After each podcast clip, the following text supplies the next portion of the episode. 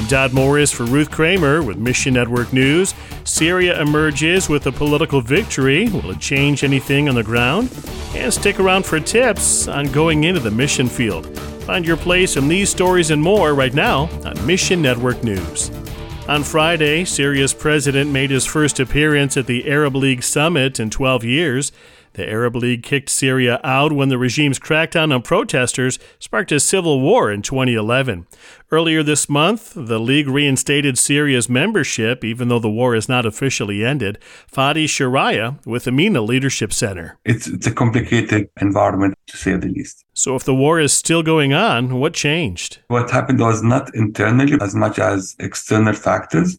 One, Daesh is done. Also, Iran and Saudi are now in good terms. This will change the whole environment in the region in terms of Syria, Lebanon, Libya, Yemen. Maybe the proxy war is now coming to an end, I hope and I think. Syria's war has killed over half a million people, drove millions more into neighboring countries as refugees, and destroyed infrastructure nationwide.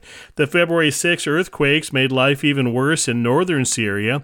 MENA Leadership Center equips Syrian believers to do the work of Christ. Read the full report at missionnews.org for ways to help. Pray for Christian leaders to lead well and not to give up. Please pray for them to be rooted in Christ. This is very important thing and know that their identity is in Christ.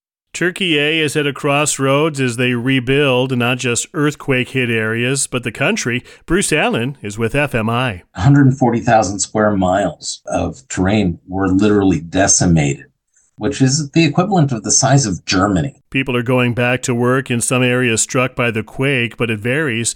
In a few towns, employment is up to roughly 50%, but other towns like Antioch are still rubble and restarting business is not possible.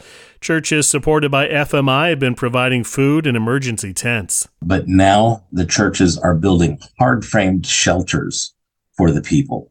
It's still temporary shelter, but it's better than the tents. A little bit larger as they're moving into the summer months. There'll also be an air conditioner unit for the tents. Most Turks are Muslim, and this is the first time many are hearing about Jesus. In this one tent city, about 15 to 20 people from Muslim backgrounds who've been touched by the testimony of the Christians, they're now joining daily with the Christians to pray. They've said, we want to hear more about Jesus. We want to understand how you pray. All donations are doubled this month to FMI's Hope Stands campaign for Turkey relief. Give today at missionnews.org. Pray for God's provision for our Hope Stands campaign. We'd love to be able to bless our brothers and sisters in Turkey and say, we're standing with you in prayer. And here's a tangible evidence that we stand with you.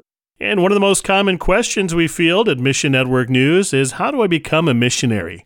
MNN's Lindsay Coe has some tips from our friends at Jesus Film Project. First of all, it's important to note that there are many avenues to being a missionary. If you've gathered a handful of missionaries and asked about their pathways to mission work, you'd hear a number of inspiring stories. If your church is part of a denomination or affiliation, that's one of the best places to start. Most denominations have a pathway for missions, and they'd be more than happy to help you find the right track. If you're not part of one, here are three tips to help you blaze that trail. One, pray for guidance and wisdom. Two, get as much experience as possible through internships and short term missions. And three, check out missionary training programs. Even if you can't physically go, there are still many ways you can help fulfill the Great Commission through praying, giving, and advocacy. We can help you find your place in the story. We've provided some links for you at our website, missionnews.org. For Mission Network News, I'm Lindsay Coe. Mission Network News is a listener supported service of One Way Ministries. Slavic Gospel Association makes available the free book Much Prayer, Much Power. By SGA's founder, it's a resource aimed at making your prayer life more vibrant. Get yours free when you click the banner at missionnews.org. That's missionnews.org. For Ruth Kramer, I'm Dot Morris.